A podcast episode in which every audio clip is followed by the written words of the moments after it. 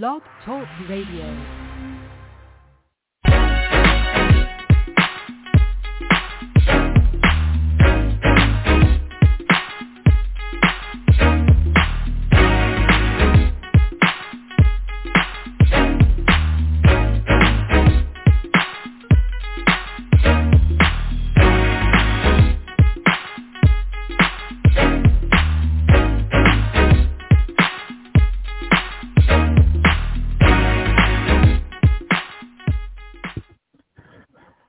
All right, all right, all right. Good morning, wherever you guys may be. Good morning, good afternoon, good evening. Thank you for tuning in to the Locker Talk on the Bachelor News Radio Network, where you guys can hear about N F L content anytime, anytime you want to on this fantastic network, where you'll hear about N F L stars of tomorrow today. I'm your host, Barry Barnes, founder and C E O of Locker Report dot com. And you guys can always follow me on any one of my social handles, whether it's on Twitter, at Locker underscore report, on Instagram, Locker Report one hundred, all small caps, on Facebook, Locker Report dot com, and also check out the Locker Talk podcast that's on Facebook. But make sure you guys subscribe. Subscribe today on YouTube at the Locker Talk podcast, where you can hear this show. Check this show out as far as video-wise, so you can see this good-looking face talking about football and a whole bunch of other stuff. Well, actually, just football. I really don't talk about nothing else other than football, mainly guys that came through the N F L regional combine process, and also players that's coming through the A C C U using the ranks of N F L football operations. But most importantly, always go to the Bachelor News Radio Network dot com, where you can hear this show at your leisure twenty-four hours, twenty-four, twenty-four seven, twenty-four hours a day. Make sure you guys go and tune in and catch up on all the shows dealing with Locker Talk on that site. Now, first of all, I just want to let everybody know that I miss you guys and some things that was going on in my life, and all that. I had had to take had to take a step back and all that good stuff. But I appreciate your guys' patience. It feels good to talk to you guys again. You know, a lot of stuff to get to. You know, thanks for all the prayers and everything. Everything was always felt. So I definitely, definitely, really appreciate um, um, being with you guys and talking to you guys. And in my absence, thanks a lot, L A, for um, having my back. I very really appreciate you, for all that you do for all of us who's associated with the Bachelor News Radio Network dot com. So I really appreciate you, and thank you very, very much. Now, to pick up where we left off at, now, knowing that the whole purpose of Locker Talk is to shine light, put light on players that you guys never heard of, preparing for the current year, the upcoming year of the N F L season, using the, uh, the vehicle of the N F L regional combine platform. You know, talking about guys that you're not familiar with. but but of late, for the last couple of years, uh, because the operations is getting more into the um, H B C U uh, platform, um, due to COVID nineteen, we, was not, we were not able to have the workouts last year. And as far as to be on the safe side, operations did not have the combine this year. But next year, it's on. It's, it's, it's, it's on. I can't wait. We're going to finally have the N F L um, football operations, the, N- the N F L sanctioned H B C U combine, where we know for a fact that through this vacuum that N F L scouts, all thirty-two teams, will be represented at these workouts, and also knowing that the players that will be there will be credible players where they can actually – be seen by all the teams in the N F L and have a good chance to at least get the next step, being invited to um, um, to a camp uh, for a workout, or possibly get on someone's draft board to be drafted or signed as a undrafted free agent. So this is going to be a legitimate one that's going to be involved intensely with the N F L. Um, but um, before we get into the regional combine players, which we will, we will talk about in the coming weeks, I would like to deal with something else, and it's talking about the H B C U platform. Now, the H B C U platform, the question is, people always ask, you know, hey, you know, do they have talent that's there? You know, do they really have credible N F L talent um, at the H B C U schools, at the platform? And the answer is yes. However, the big question is, is the H B C U platform, are they ready for the N F L? The N F L is here. N F L is ready to go. You know, one thing about talent, I like to say, talent is an equal opportunity um, investment, basically. And the reason why I say that, you know, as far as the way how talent is looked at, you know, as far as being equal opportunity, that if you have the talent, or I would say it's, you know, um, talent is an equal opportunity provider. Uh, talent don't look at the skin color, doesn't look at the physical stature, don't even look at the background of a player. Talent only cares about performance. So with that being said, is the talent there? Will talent be found at the H B C U um, platform? Yes, it can be. However, because of what's not there, a lot of times you're going to find the opportunity for talent to be looked at is going to look somewhere else, because simply um, simply put, there's a lot of things that the H B C U community on the platform that's not doing right. And if you're looking at on the from the outside looking in, now when you when I when I broke down all the the um the, the rosters this year, and going back to June the first was when I had looked, and nothing changed since this week when I looked at it. Going dating back to June the first of this year, only thirty-eight players, thirty-eight players are currently in N F L camps, where there's over seventeen hundred players altogether in the N F L right now. Only thirty-eight of those players are from H B C U. And when we look at, at that number from the outside looking in, it's really easy to come out and start pointing fingers at the N F L, that the N F L is not doing their job.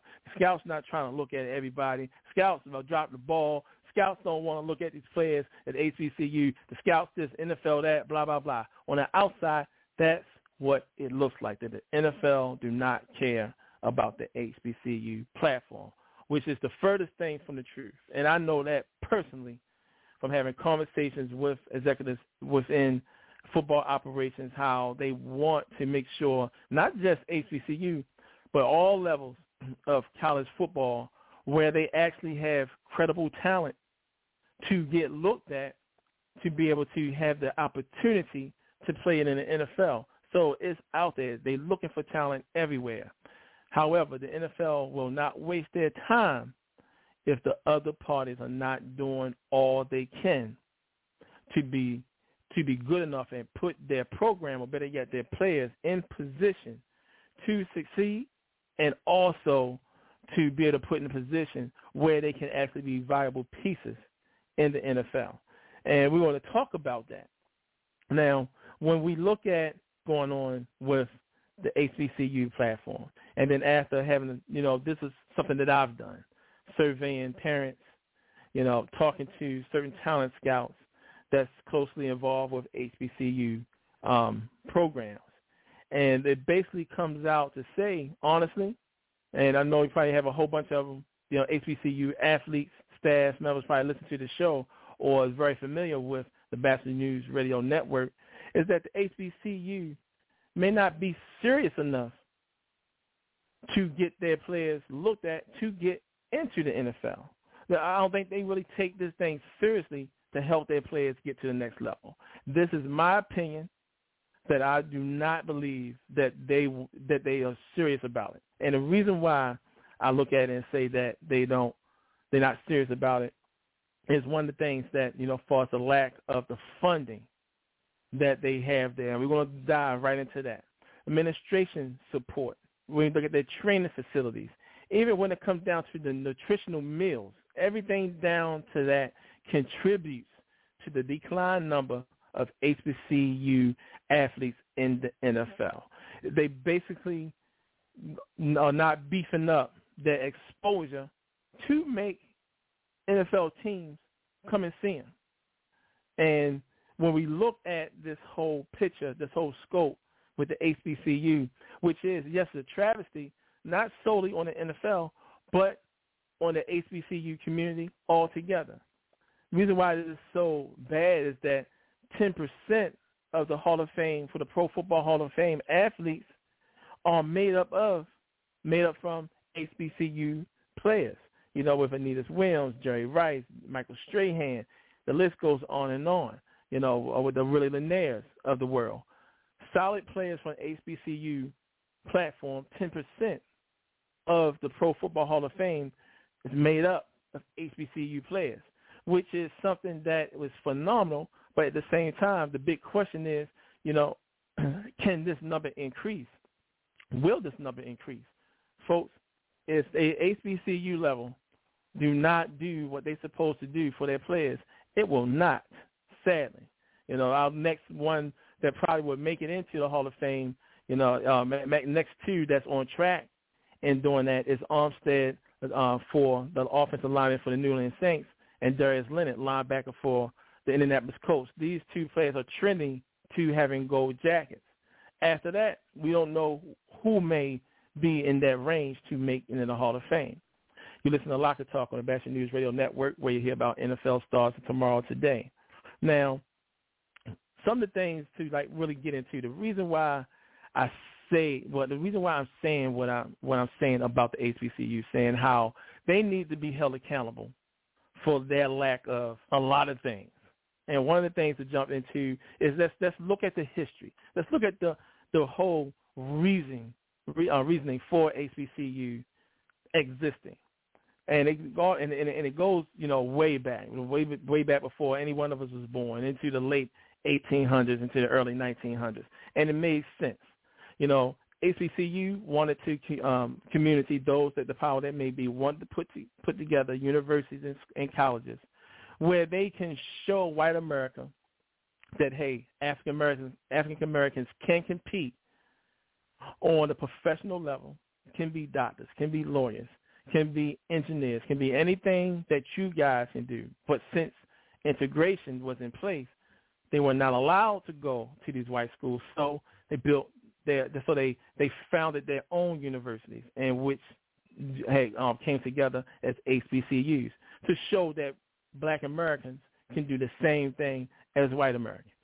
And so over time, that was something that was instituted. And then we see today how we have some elite um, H B C U schools like the Morehouses of the world, the Howard University, Grambling, all these guys, elite, where you know for sure that if you go to any one of these schools, H B C U schools, that is recognized as an elite school that can compete with some some elite schools in this country. So that's fantastic. They did that thing there. But as the N F L came about in the early twenty twenties, early to, uh, I mean, my fault, early nineteen twenties, nineteen thirties, we saw the N F L was taking off, you know, using some players, all on white, coming through college. Some had to wait till they did um, service, um, had to um, go through service to the war, and they came back and tried to get into the N F L and play. And so during the, the existing, yes, it was a hot sport, but it was actually falling into decline. And we all know during that time, baseball was the main sport in the United States. But with football, it was on a decline. So what the N F L did was, okay, let's look at these H B C U schools. Now, the H B C U schools, of course, African-American players, better athletes, anything you need from size, speed, um, intelligence, everything that you needed to make football great. They recognized the H B C U platform was going to be the way to go to help save their league. And so that's when segregation um, ended, and that's when we um, that's um, uh, that's when uh, blacks was allowed to go and attend white schools. And then from that point on, blacks going to white schools, they had the facilities, they had the, um, the, the rooms, they had the practice rooms, they had the stadiums. They had everything that a player needed to evolve and become better athletes. H B C U, their whole preferences was as far as academia. They really wasn't focused on the sports. They wanted to prove in another area that education was more important than anything. And rightfully, in, in a lot of cases, I can see why H B C Us says, listen, when it comes down to black men, black women, we're more than just people that can control the ball, throw the ball, shoot the ball, run. We are more than that physically. We can do a lot of things with our mind, and I respect that from them. However, when we talk about in terms of football, trying to get into the N F L, this is where the crossroad kicks in and where the H B C U schools are not going to bend, because it will go against what their whole purpose are being institutionalized is for. You're listening to Locker Talk on the Bachelor News Radio Network. We're going to take a quick pause. We'll come right back, get right into this heavily as we're talking about the H B C Us and their lack of everything involved in doing their part in getting players into the N F L. You're listening to Locker Talk on the Bachelor News Radio Network. Greetings and great day, everyone. I am Elder Janelle Strickland, host of the Life Cafe radio broadcast from Maximizing Life Family Worship Center. I invite you to tune in every Saturday from five to six p.m. Tune in, maximize your life with the Word of God, and be blessed. Only on the Bachelor News Radio Network.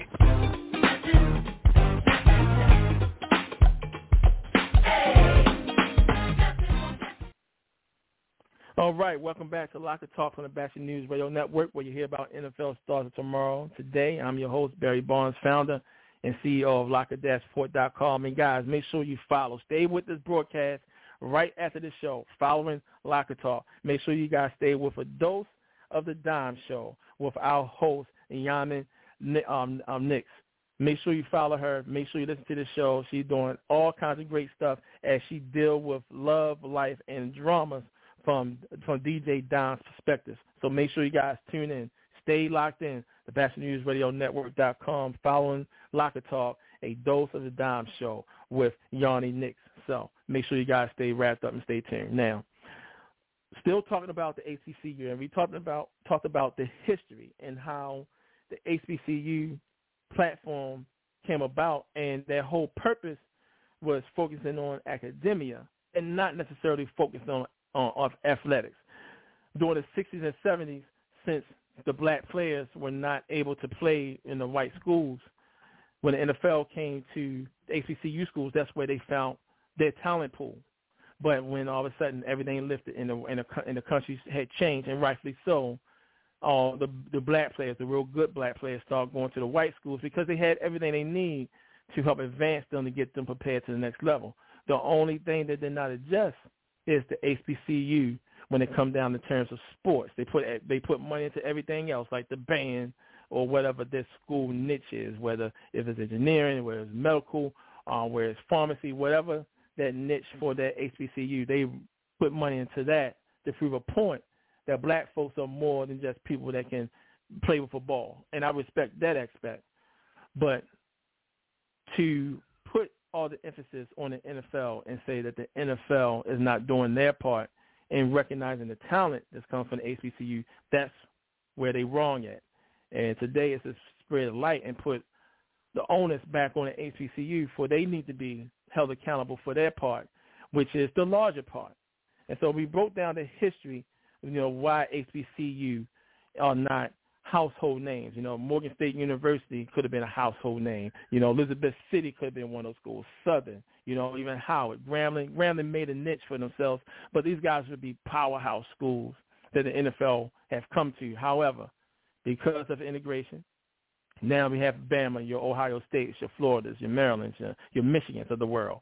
They are now household names instead of the H B C U schools, where actually where the talented players, talent pool from the N F L, the early N F L had went to. Now our five-star athletes are going to other schools, and these five-star athletes are not even thinking about H B C U programs, which I don't blame them for, and I'll tell you why. Now, the current situation, the question I had had um, posed, you know, is the H B C U, are they ready for the N F L? Not the players, but are they doing what they're supposed to do? One of the things that we look at, far as, like I said, was the funding. Now, if you now if there's a, a H B C U school that is funded through the state, they funded through the state, they will get money, money funding from the state because they have their state attached to their name. So they will receive money from the state. How much they would get, depending on what school it is, it varies. But with the H B C U, they're not taking their money and putting all of it or a majority of it into their football program. And there's other sports, but we're just dealing with football. They're not putting nothing into the football program, not of significance. So that's something they were receiving. Then we have an alumni. We have a lot of alumni that, you know, is very vocal about this situation, why these guys not getting to the N F L, you know, why the N F L not looking at these H B C U schools, why they're not looking at this talent players there are there. You know, so they put their name, they put their two cents in it. But the only problem is, are they putting their money into back into these schools to help support their program? They're they're there to give lectures and conversations and, you know, talk, but they need to put their money, especially ones that are well-to-do, they need to put their money where their mouth is to show that, hey, don't forget about Norfolk State over here. You know, I'm going to put up a half a million dollars to this football program to show that we can build towards something great. Put your money into that, because that's what at the white schools, the white alumni that go to these schools, even some of the black guys, you know, people that go to these big power schools, they put their money into their schools, and they proud of their school and want to make sure that they fund certain things. You have them put money into their sports programs. We don't see a lot of that in H B C U. We just see a whole bunch of black folks talking, yapping, yapping, and that's what black folks do more than more so than anything. They yap and yap, yap, but don't really put no action. Don't put their money where their mouth is. Yes, I'm talking about us. So don't get offended if you do. That's on you, but that is true. That's something that needs to be done as well. When we look at Morgan State, now I live in Baltimore, and I'm familiar with Morgan State. I'll tell you how bad, and it's across the board, like their facilities. When you're in that, go to their workout room. Now, I have a nice-sized house. Their workout room is about this, the average of the dining room and living room put together. Their workout room is tiny, very small. It's been like this for well over twenty years. I have not seen an improvement. I have, seen, I have not seen no walls being knocked down. They building nice buildings around the campus, but I don't really see nothing going on far in their football program. And they're not the only ones. We have a lot of H B C U schools that's not putting money into their, their facilities and their workout rooms because it's small. It, it, it, the players are on top of each other, can't even breathe. Another thing that's very disappointing from talking to a parent who actually had a son that played at Morgan a few years ago. Conversation with her, what frustrated her was that when she had to get home from work quickly so she can prepare food for her son because Morgan's cafeteria would close at five o'clock. When she said this, the first thing that came to my mind was that these schools are not properly uh, feeding these players. They want these players to be held to the same standard as non-athletic students that go to the school, but yet they want them to be and com- want them to be good on the field and compete on the field. These guys are not being properly nourished to be able to compete on a high level. And for H B C Us, they look to garner money from having invites to play against big power um, powerhouse schools at the beginning of the season. College football don't have an exhibition season, but they use a piece of that exhibition season to play small schools, for the big schools to play small schools to get into a rhythm, to get themselves rolling, to get themselves in shape. So when it's time for them to play their conference, they're ready to rock and roll. So they will use small schools and H B C U schools to run all over. And the money that they will be given, they will take that take their money, and rightfully so, it's good. And it's like in the upper six hundred thousand dollars on average. When they receive that money, they don't put everything back into the football program. They don't. They do not. And then they get to the point where you do not want N F L scouts to evaluate H B C U talents only when they play in these big matchup games just to see who's going to stand out. Now, speaking of scouts, now, earlier I had said that I do not blame our five-star, our four-star, big-time college football players coming out of high school. I do not blame them for wanting to go to a power um, power conference. Do not blame them because of the simple fact that all the stuff that I had mentioned, but at the same time, their chances of being looked at is uh, far better than going to an H B C U school. And I'm going to tell you why. When you're talking about the scouts now, area scouts, every N F L team has area scouts.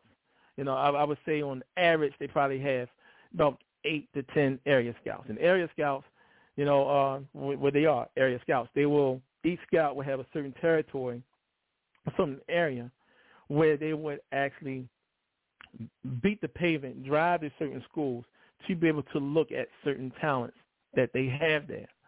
Now, if I was area scout, knowing everything that I know about an H B C U school or even as a small school, knowing they're not doing everything they can to put into their programs to advance the programs and to advance the players, I'm not, I'm not, I will not go to that school, because when I have to go to my scouting director and when we had to come to together, come together at the table and we put down names of players, of talents that we're evaluating. And if I keep going to these small schools, going to these H B C U schools, knowing they're not doing all they're supposed to do, and it's really hard to decipher who's good or who's not, I'm going to lose my job. And these scouts do not want to lose their job. That's why scouts will go with the majority, go to the bigger schools, and hop on a board who's the hottest or biggest name, because there's security with the majority. And you're not going to have too many scouts, especially area scouts, that's going to stick their neck out for a program or for a player, knowing that that player is not good enough to at least get in front of the, of the scouts around the league to determine are they N F L-worthy players. They'll look at them. They can tell them. Most of the small schools, including H B C U schools, they don't even know the the workouts. And this is something I know for a fact, because when we go to the regional combine, when we had small school guys come and H B C U guys that came through trying to get to the N F L through the N F L regional combine, they were not familiar with the workouts, the drills that the scouts will be looking at, so they can help determine their mechanics to see if they at least good enough to be drafted or to be brought into camp. They don't know it. And that's the sad part. It's two thousand twenty-one, and most of these players still do not have it, and that falls flat on the H B C U. When you try to look out or try to communicate with the schools to get information on a certain player, because you want to get that tape, you want to evaluate them, you want to talk to them, nine times out of ten, they will not have that young man's information. I know that for a fact, because I called schools trying to get information on some player. You try to reach out to the coaches. The coaches don't act like they don't want to respond, or they don't have that player's information.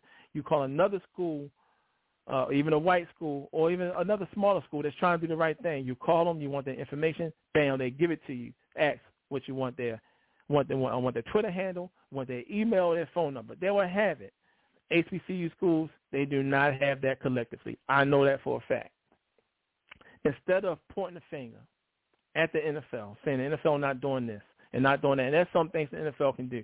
This is one of the reasons why they have this H B C U combine, because the front office recognized that the scouts, they have to do a little better, have to do a better job in trying to get the H B C U small schools an opportunity to get in front of scouts. So with the H B C U combine, for the powers that that um, that for the brain trust with football operations, as they do their research, they will send out invitations to certain players to invite them to the H B C U combine, where at least under the umbrella of the N F L, that the scouts, all thirty-two teams, will be represented, and will give them a chance to say, hey, at at, at this workout, at the N F L sanction A C C U combine, all thirty-two teams want to be there.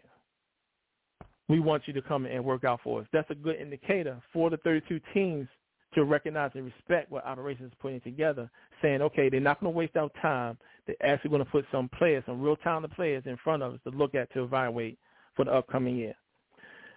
These are some of the things that the A C C U schools have to do, holding them accountable, putting their feet to the fire, and stop pointing the finger at the N F L, blaming the N F L for only having thirty-eight players in the league.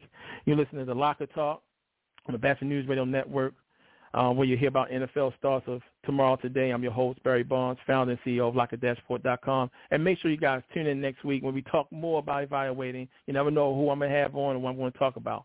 Follow me on any one of my social handles on Twitter at Locker underscore report, on Instagram, Lock Report one hundred, all small caps on Facebook, Lock Report dot com, and also check out Locker Talk Podcast on Facebook, and make sure you guys subscribe on YouTube and Locker Talk Podcast, and make sure you guys follow anytime. Go to Bachelor News Radio Network dot com, where you can listen to the show at your leisure, twenty-four hours, seven a day. Make sure a show of a time show. Everyone stay blessed.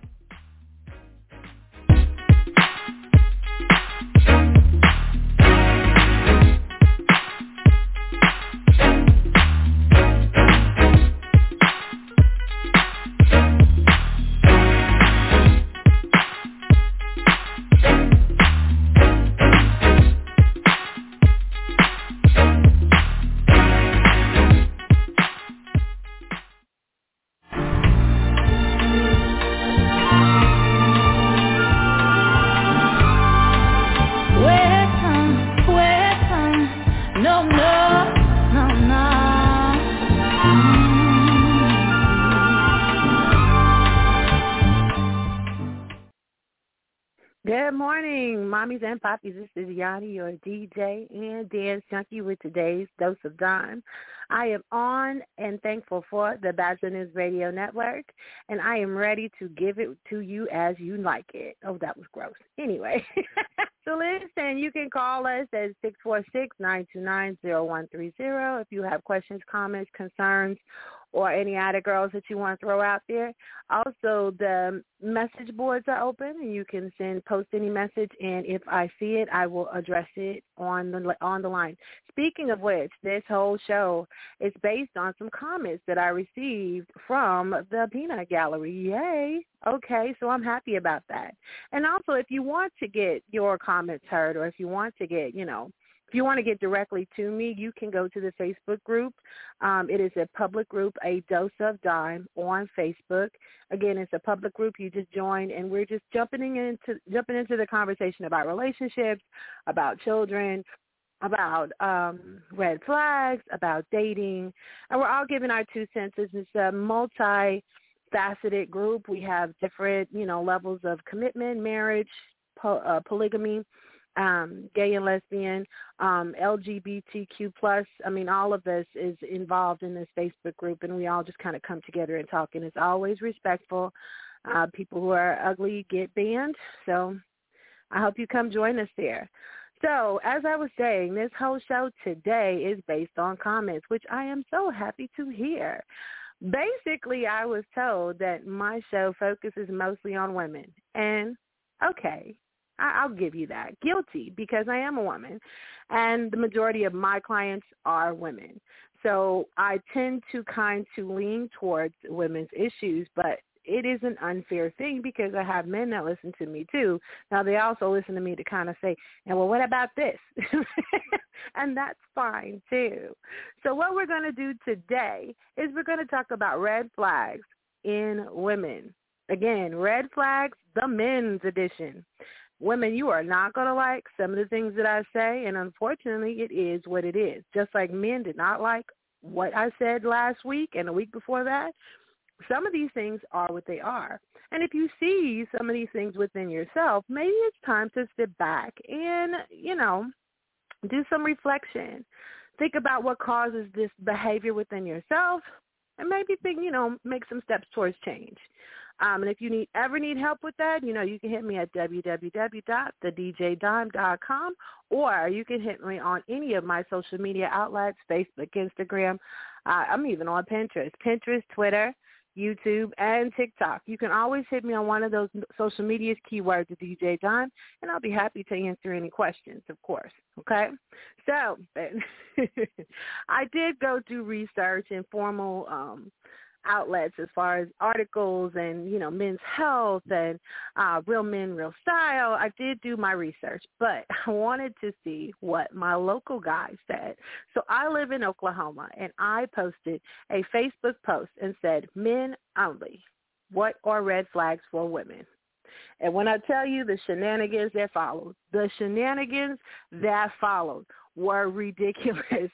We were laughing for days. Some of it hurt, don't get us wrong. Some of it hurt. Some of it was a little uncomfortable, but most of it was, was funny.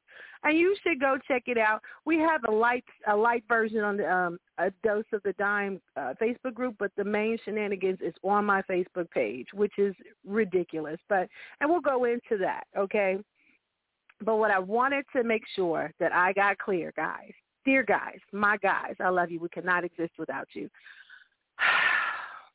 You guys have got to understand that there's a difference between what you like and red flags. And I talked about this on a, a couple of shows ago where we talked about non-negotiables, preferences, and red flags. So what's the difference? Okay, so non-negotiables are the things that you have to have in place. You have to have in place. And for for me, again, it's must-have car, must-have a job, must-have their own place to stay. Um, and at one point, it was it had to deal with kids, but now that I'm older, it's not that big of a deal. Um, so you must have these three things in place in order for me to even consider a conversation with you because it's the same things I have in place. So I felt like it was fair for me to ask for that. So for men, you have to have these things that you want in place to even have a conversation with the sister.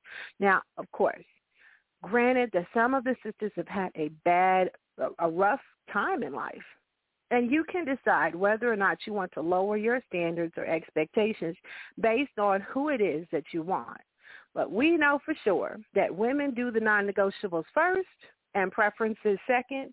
Men are going to do the preferences first and the non-negotiables second. So what are preferences? That's what you like. Like if you only like, and, and we're going to say this and we're going to be respectful of everybody in the group. If you only like dark-skinned women with big booties, that's what you like. If you only like light-skinned girls with long hair, that's what you like. If you prefer to date outside of your race, that's what you like. Those are preferences, and that's okay. Now, when I get what I what I tend to tell people is when you you get to a point where you're like, I'll never date a black woman. Nobody needs to hear that. If that's your preference, that's on you, but you don't have to broadcast that to the world. That's when it becomes a problem. It's not necessarily a, a preference because this is what you like. It's a preference because you want to shame or downtrod someone else. If you like something out, if you don't like thick girls, then don't date a thick girl. But then don't go on to badmouth the thick girls that you know or, or the thick girls online. Because I got to tell you, for what you don't like, somebody else does. I am a thick girl, and I, I, I don't have a lack of people in my inbox. They all get turned down, but nonetheless, you want to be clear that if you have a preference, don't use that preference to beat someone else down. That's not okay. So moving on. So listen, the difference between the non-negotiables and preferences and the red flags are huge. So here's what I got. Again, women, please do not come for the men. Do not come for the men on my page. Do I come for the men on my post? Let's just be, just, just listen to this, okay? So I had to sort through their red flags from their preferences. So the majority of the preferences had to do with presentation, how you present yourself. So a lot, a large majority of the men said bonnets and P Js in public, that's a no-no. They said flip-flops. Flip-flops, like old Navy flip-flops. I don't wear them, but the old Navy flip-flops, they said a no. They said a hard no to the flip-flops. I don't know why. This is what I got. Loud, cursing too much, that's a no. Heavy on alcohol and drug usage, that's a no. Too hooked on trends. That's an interesting one because a lot of us, you know, we tend to follow, you know, TikTok or Instagram, and we like some of the things that they put out there, but not everything is for everybody. And some of us are trying trends that might make us look a little foolish. Let's not do that. Okay. So definitely you want to be able to stay true to yourself, but still follow trends and have some fun. Just don't be too hooked into them. Another one was hygiene. And a lot of them were like, "Ooh, if she smells," and of course, I mean that's that's for, that's that's a hundred percent. It also is a preference, of course, but it definitely is a red flag if your hygiene is not up to par, and when you walk, it smells like you know, whatever it is, it smells like an open fish market in D C. Then yeah, you might want to you know go get that check, sis. So another one, and which was the huge one, which spurred like a whole lot of conversation and content, was wearing wigs. I have a lot of sisters who wear wigs, but they wear them as a protective hairstyle.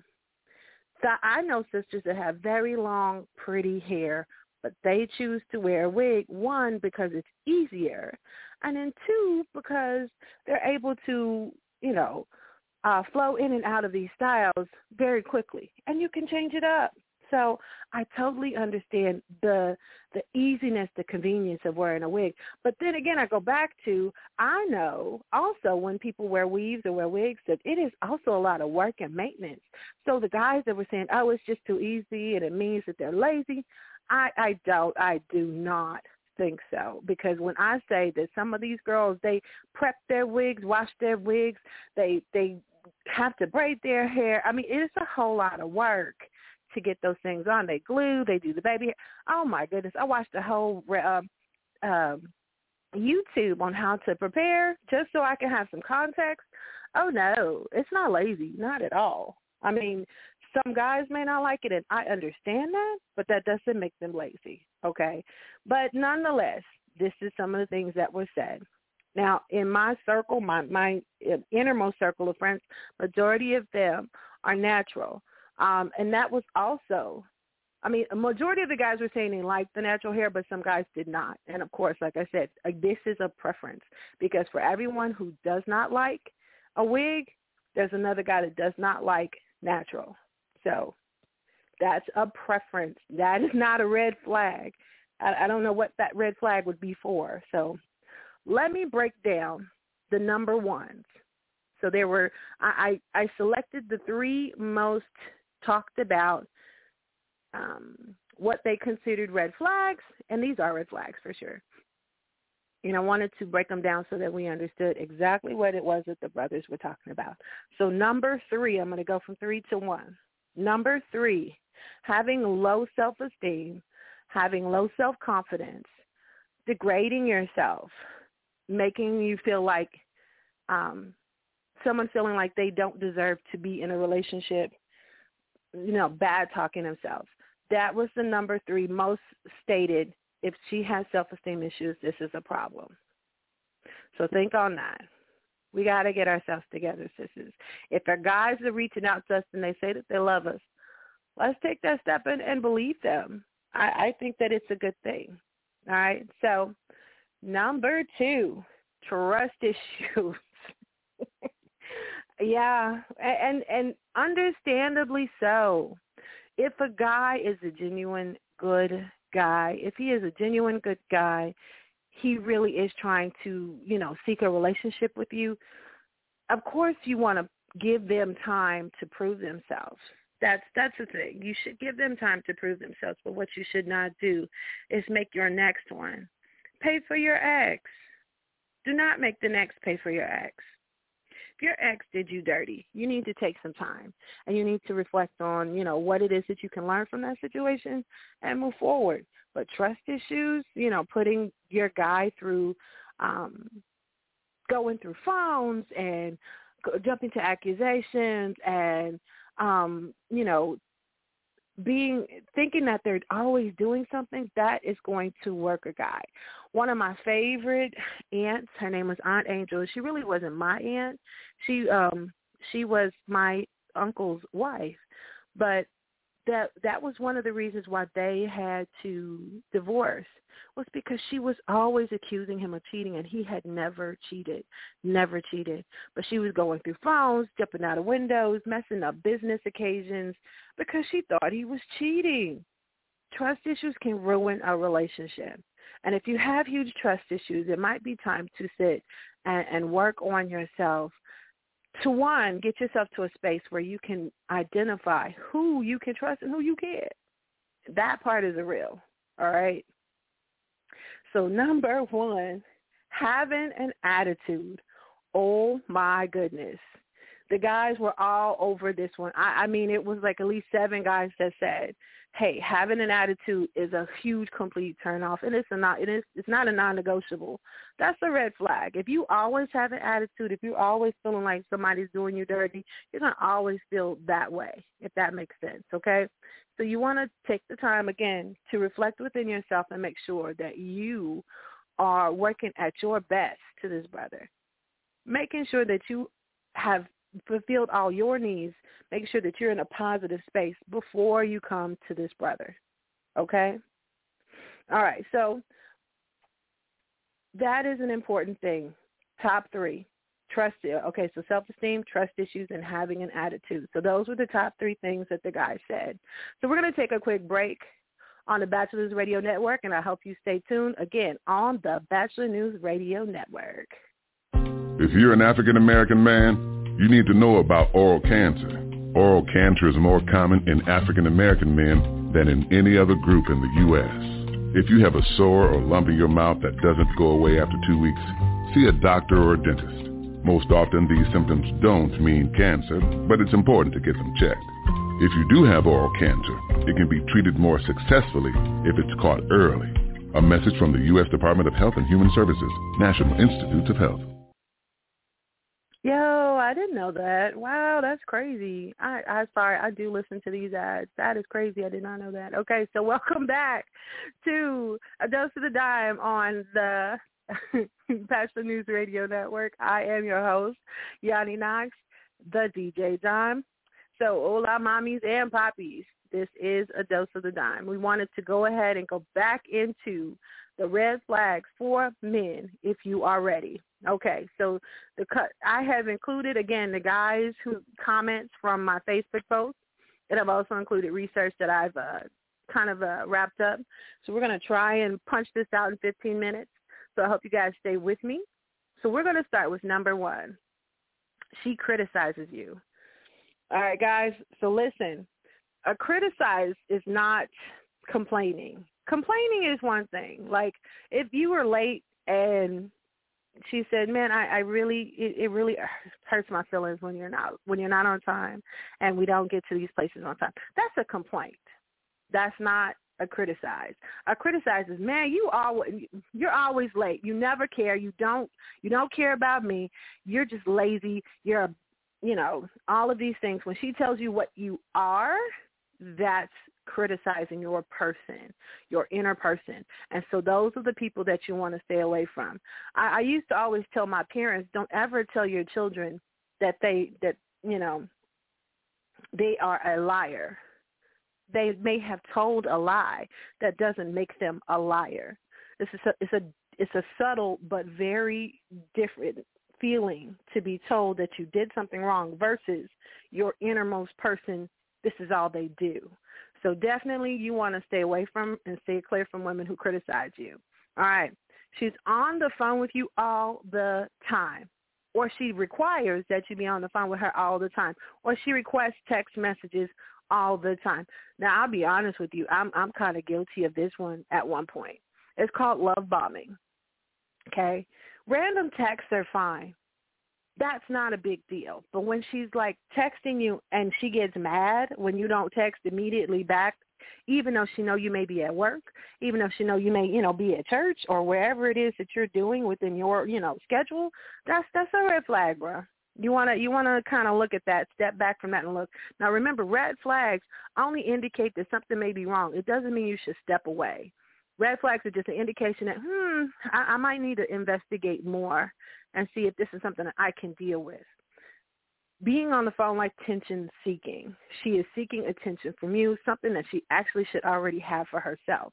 Now, she's subletting her self-esteem with you, all right? So if you don't fill her quota of self-esteem, she's going to find attention somewhere else. Ask me how I know. So this is something that she can work on. It's, it's it's unfortunately a buildup of anxiety. She doesn't feel like, you know, she's cared for, and so she seeks attention from you.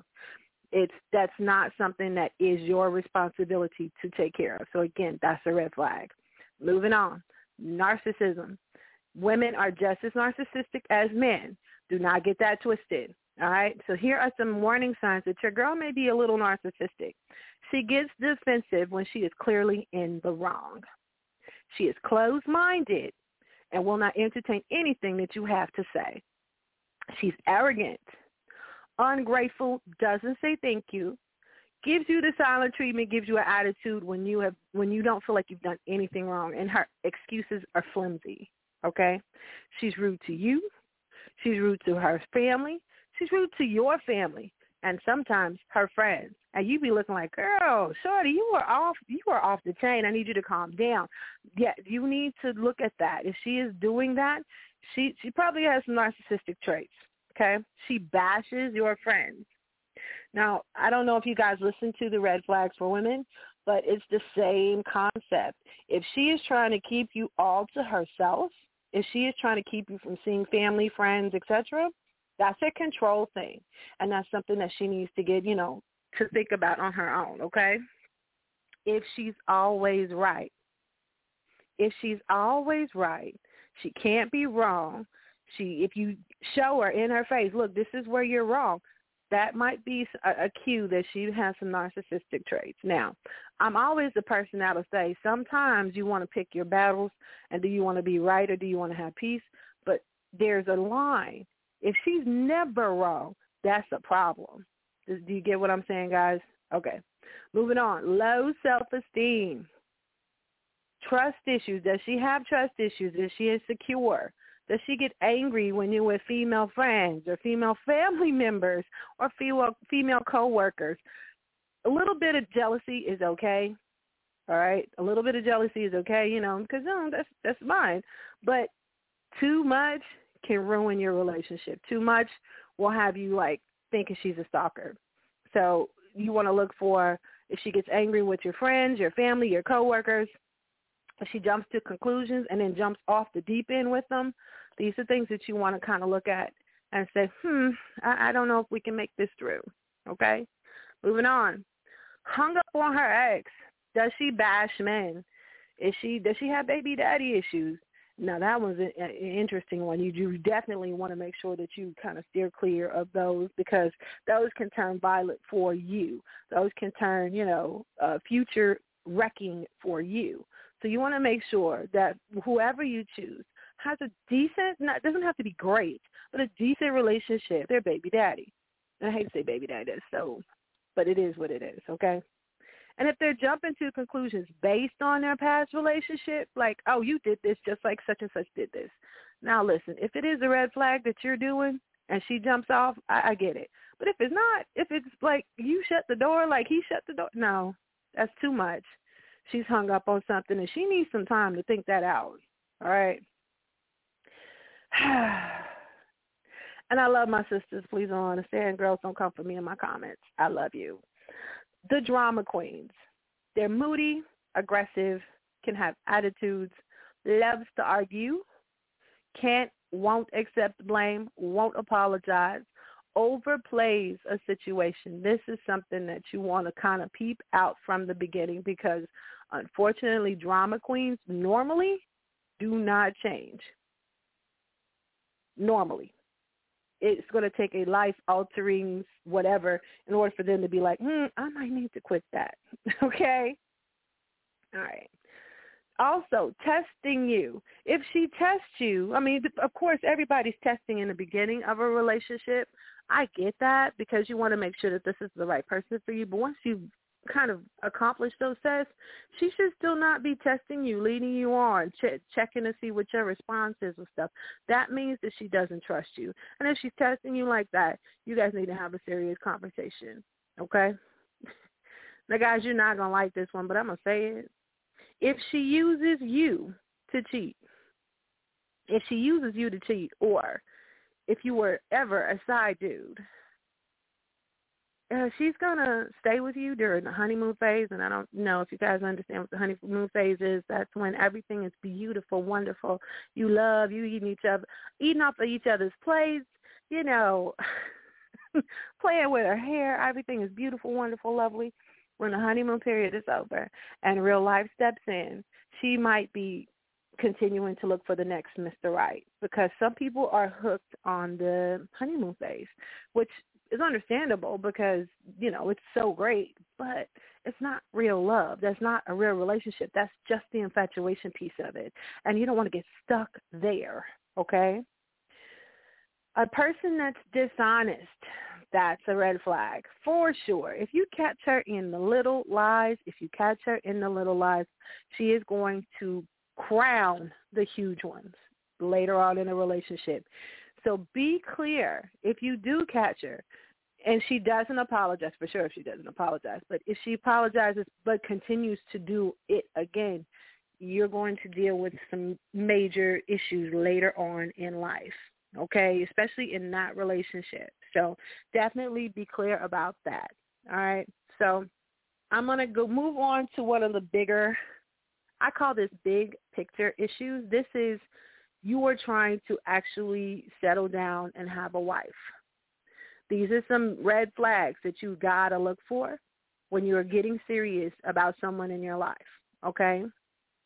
So for women, can't hold down a job, whatever the situation may be. She might have issues with childcare. She might have issues with transportation. Whatever it is, she can't seem to hold down anything for longer than six months to a year.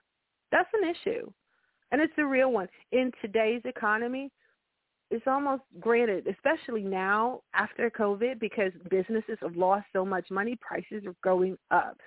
They're going up. It's it's almost, unless you are balling, it's almost a necessity that your girl have a job. And if she can't hold down a job for whatever reason, that's something that you want to think about in the long run, in the interim, okay? Is not financially responsible. That's a huge one, because she will take the money that you are making and throw that down the toilet. The number one thing is gambling. You want to make sure that you that gambling is, is a huge one. If they're responsible with it, that's fine. Um, but if they're not, if they have lost, like, house payments, that's something you want to check into. If they're shopping all the time, if they have major credit cards, if they don't pay their bills, if they don't even have a checking account, this is something you want to think about if you are looking at this person as a wife, all right? Kids. And the kids aren't kept. And when I mean by kept, they're not dressed well. They look crazy. They're not bathed. That's the thing, okay? Or they're not with them. They're with grandma or sister or whomever all the time. And how they act with their kids. That that I know guys get annoyed with this, but it's important that you listen. So you call your girl on the phone, and she's talking to her kid. You want to listen to that conversation, and I'm going to tell you why. Listen to how she talks to him. Because how she talks to them is eventually how she's going to talk to you. Is she talking to them with love and understanding? If she has to correct them, is she correcting them in a way that's abusive and name-calling, or is she correcting them with love and understanding? That's something that you really want to look at, because the way she talks to them, she's going to talk to you the same way. Just putting that out there. And here's another thing that I want to put this out there, because it's a pet peeve of mine. If she talks to them crazy but does not talk to you crazy, that's a, that's a red flag, because she's going to put you over those kids all the time. And if you guys have a kid together, can you imagine what would happen? Just putting that out there. All right, so I'm running out of time, so let me make let me hurry this up. This is a this was crazy. I did not think for a moment, because I I am a avid reader, but does not read. And let me be let me be clear. Reading is not the only way that this is that this is a red flag. So it says does not read. She does not work on herself. She does not listen to YouTube. She doesn't listen to lectures. She doesn't attend church. I mean, and I'm just saying using these. She doesn't have to do all of these, but she has to do something that's working on herself. If she's not trying to grow, if she's not trying to get better, then that's important to think about, okay? And, of course, the last one, hygiene. Homegirl has to have proper hygiene. It's important, okay? If her house is a mess, if, if she's a mess, if she smells, if she's not healthy, your sex life is not going to be healthy. So keep that into consideration. So we're almost on the last minute. I want to go ahead and wrap that one up and give you your affirmation. So every day, love comes to me in abundance. Every day, love comes to me in abundance. And thank you for listening to me on the Bachelor News Radio Network.